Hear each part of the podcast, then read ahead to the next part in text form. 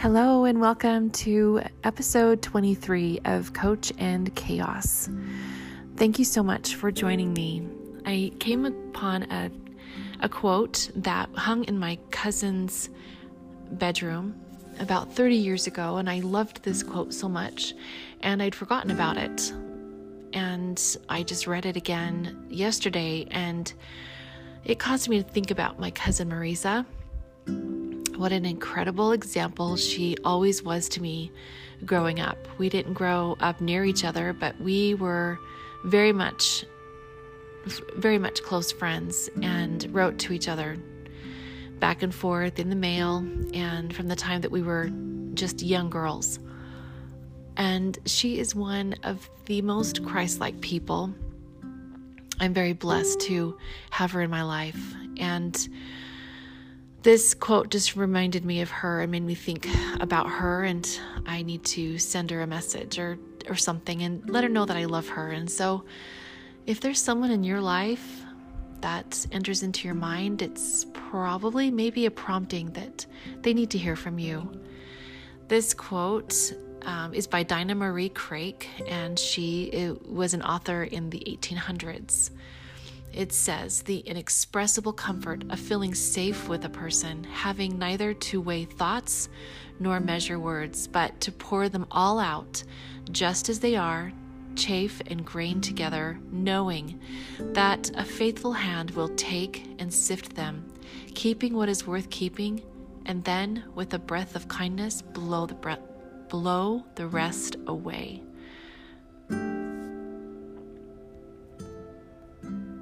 That is a true friendship to be able to share with someone our thoughts and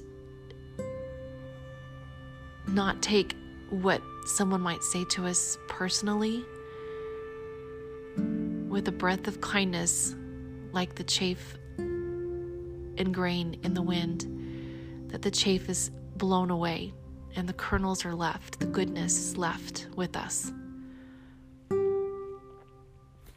I'm reading in Ether 2, and I'm continuing my study of prayer, and I'm getting closer and closer to a very strong understanding and testimony of it.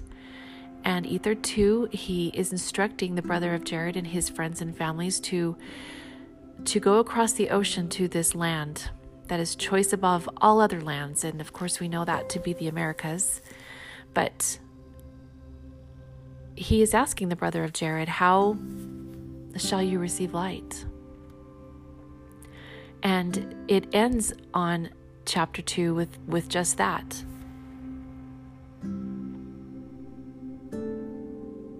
Therefore, what will ye that I should prepare for you, that ye may have light when ye are swallowed up in the depths of the sea? And that just struck such a chord of understanding within me. It just tugged on my heart, and my mind, and my spirit as I have searched and pondered over prayer because I want to be close to my Father in heaven.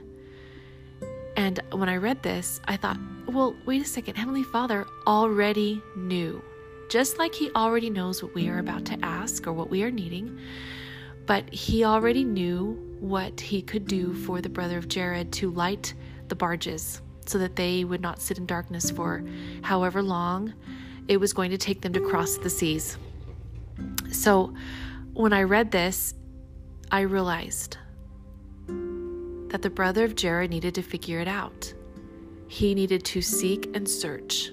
He needed to come to that understanding of his own. And we know that in, in Ether 3, which I haven't read yet at this time, but I do know from my years of reading in Ether that he talks about the stones and how if he touches the stone with his finger that it will light up. Well, Heavenly Father knew this, but he still asked but the brother of Jared, Well, therefore, what will ye that I should prepare for you, that ye may have light when ye are swallowed up in the depths of the sea? There is so much to this. Heavenly Father asks him, What can I do to give you light? And it was left to the brother of Jared to figure it out. So this was actual light that he was asking him, but what about metamorphically in our lives? What can our Father in heaven do to give us light? And of course, we pray to Him and seek for revelation so that the windows of heaven would be open and light and understanding will enter in. But we first have to study it out. I was reminded on Sunday when I had to give a lesson in Relief Society about the fall of Adam and Eve. And I went to Genesis 3 and I reread that just this morning. And we have not been able to be in the temple for several months and it's it's causing me to feel such such sorrow. I long to be in the temple. I will never take it for granted. I am currently a an ordinance worker. I work on Saturday mornings and I have missed it and I want to return and I am envious of anybody who who gets to go into the temple for live ordinances or sealings of of marriages or children to to parents. I am quite envious of those who get that opportunity, that invitation. I don't know anyone in my life right now that's experiencing any one of these occasions. But I read Genesis 3 and I was taken right into the temple in my mind. So if you are like me and you long to be in the temple, read Genesis 3 and it will come into your mind and you will feel drawn to the temple and you will feel closer to it. But I was sharing a part of Genesis 3 because um, I had had some learning and some understanding a few months ago. And during my lesson, this came into my mind and prompted me to share that when Adam and Eve fell, after the serpent convinced her that she should partake of the fruit, ye shall not surely die. And Eve partook, partake, partook of the fruit. And when the woman saw that the tree was good for food and that it was pleasant to the eyes and a tree to be desired to make one wise, she took of the fruit and did eat and gave unto her husband. And so Heavenly Father calls out to them and, and says, Where art thou? And Adam appears and he says, I hid myself. I was naked. And this is the part that I absolutely love. After Heavenly Father rebukes them and casts them out of the garden and gives them instructions for their life, Jesus Christ said to his Father in heaven, Behold, the man is become as one of us to know good and evil. It was after Adam and Eve fell and were escorted out of the garden that Jesus looks to Father and says, Look, they can now become one of us. And they are gods. They are our gods. They are our, our, our Savior, our Father in heaven.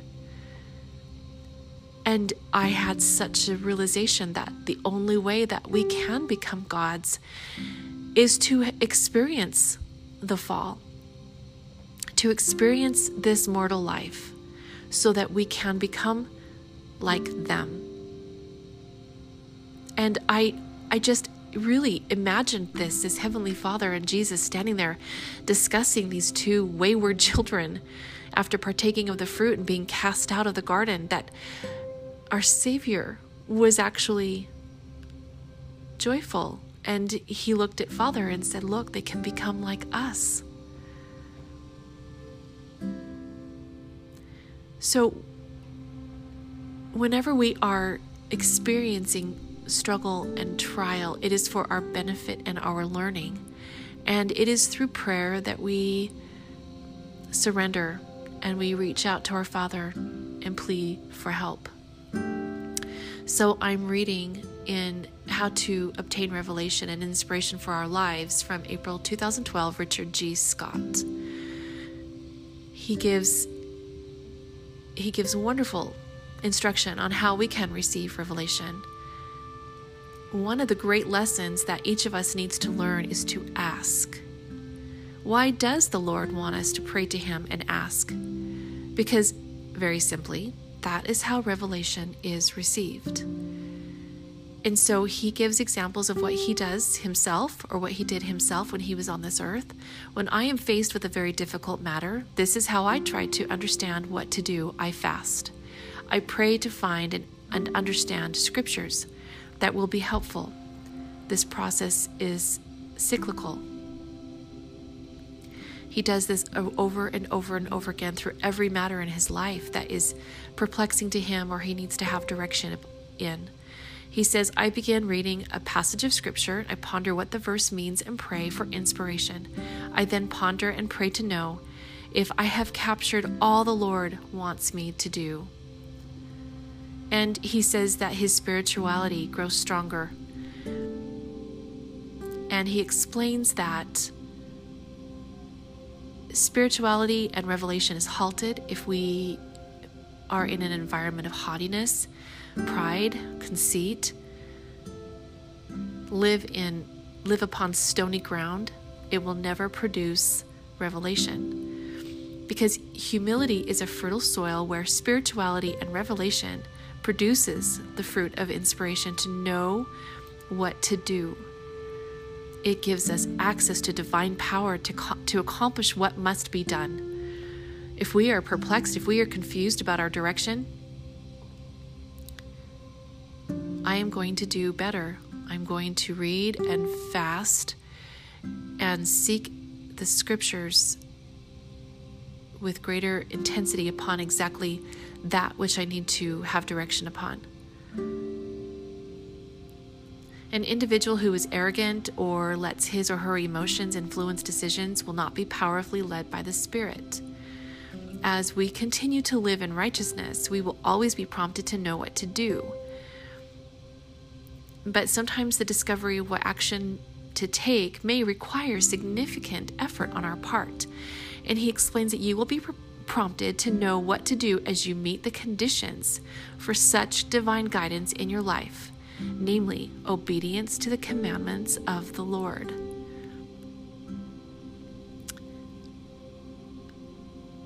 So, I'm struggling with something right now that is requiring me to apologize, but it's requiring me to apologize for something that I felt very right, very just in my doing in asking someone to leave my home because of their behavior outrageous and disrespectful and I'm yet asked to apologize because I asked them to leave. So at first, I was really stunned and offended by this because their behavior was what warranted my asking them to get out, that they needed to leave immediately. But it is now requiring me to apologize to them in order for them to be back in my life. And I want them back in my life. So I am struggling with this right now about taking the higher road so, as I take the higher road, what does that teach them? But that's none of my business. So, I am working through this and I will. I will return and let you know how that turns out. Because when we hold grudges or we withhold apologies or if we hold forgivenesses, then we are actually keeping ourselves in a prison and we are actually keeping that person between ourselves and the Lord. And I did not learn that on my own. I learned that in Relief Society on our lesson on Sunday that a wonderful sister chimed in and said that as we hold on to grudges and and withhold forgiveness or apologies that that we are keeping that grudge that grudge and that lack of forgiveness or those apologies between ourselves and that person that is actually what's keeping us from ourselves and our Father in heaven to draw closer to Him. We will halt our progression because we are holding on to something that we have to let go.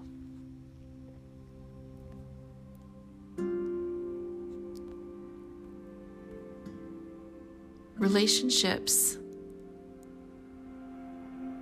can be so difficult but through this process of trying to be more like our Father in heaven, that they can actually be strengthened And so that is what I'm seeking to do. I am seeking to have divine guidance and revelation in my life. And so this trial that I'm experiencing right now is difficult. But what I want even more greater than this difficulty is for my Father to help me in my life. That inspiration will be flowing in greater degree because I have no enmity toward another man or woman. So, giving into emotions such as hurt or anger or defensiveness will drive away the Holy Ghost, says Elder Scott. These emotions must be eliminated, or our chance for receiving revelation is slight. So, as I sit here and I think about what I need to share with you today, I am pleading with my Heavenly Father to help me through this. And yet, there is this very large, looming, disastrous relationship in my life right now that I need to take it upon myself to correct. Otherwise, I don't know that it will ever be corrected and and Heavenly Father will show them their ways. That's not up to me. And hold, withholding an apology even though I don't believe it's warranted on my part, withholding an apology when it's required because if I say I forgive you, that's only going to cause them to be even more angry because they feel justified in for their outburst and their outrageous behavior when they got upset about something happening. Heavenly Father will show them their ways. But in the meantime, it must be up to me to correct my ways. So, what can I do? And I need to trust in this process. I need to trust in the process. An enemy to revelation comes from exaggeration or loudness in what is not careful and quiet speech, and this will also favor the receipt of revelation, such as gossiping or continuing on in the story of how something happened in our lives to continue to relive it and hash it out with others around us and gathering our posse. That is not going to give us revelation on how we should proceed with our, our lives. It becomes an enemy. Spiritual communication can be enhanced. Can be enhanced if we give sway to the promptings of the Spirit. He suggests that exercise and reasonable amounts of sleep and good eating habits increase our capacity for revelation. And so sometimes when we are hurt and we are angry and we are upset, we feel justified to eat. We feel justified to sleep longer than what is necessary. We feel justified to to laze around and to be angry and to not take care of ourselves. And then that causes a, us to feel even greater in our anguish because we're not taking care of our bodies. He says it is important that our daily activities do not distract us from listening to the Spirit. And of course, he points out that scriptures give eloquent confirmation of how truth, consistently lived, opens the door to inspiration to know what to do where needed, and to have spiritual capacities enhanced by divine power. The scriptures depict how an individual's capacity to conquer difficulty, doubt, and seemingly uns- insurmountable challenges is strengthened by the Lord in time of need. He says, As you ponder such examples, there will come a quiet confirmation through the Holy Spirit that their experiences are true. You will come to know that similar help is available to you. So, as I have turned to the scriptures, what is blaringly important in my life? And it is to heal relationships right now.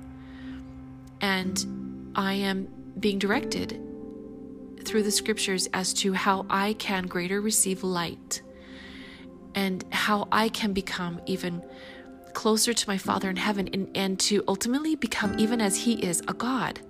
But I, I can't do that if I'm holding on to anger, holding on to, well, they did this to me.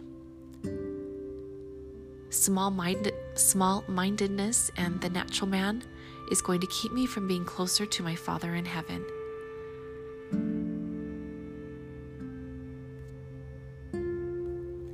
I am so grateful for my learning this morning. I'm so grateful for these reflections.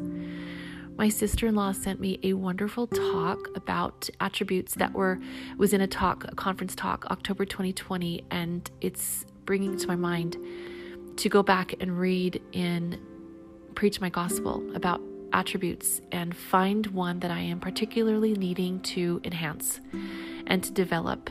And through this process, I can draw closer to my Savior because I am seeking him out and trying to be more like him. And so I will I will read and I will study that and I will share that with you. And I will let you know how things turn out in this relationship that is strained in my life right now. Please pray for me that I will have the courage to do what is right, even though it feels justified that asking them to leave what was was right, but I have offended them, I have hurt them, and I need to fix that. And their fixing will come on their own through revelations and guidance through our Father in heaven, and that part is not my my deal. It's not my doing, it's not my business. Thank you so much for joining me on this episode of Coach in Chaos. If you appreciate my words and my work and my thoughts and reflections, please share this so that you and I can help one more person come closer to Christ. Thank you so much for joining me. I will see you next time.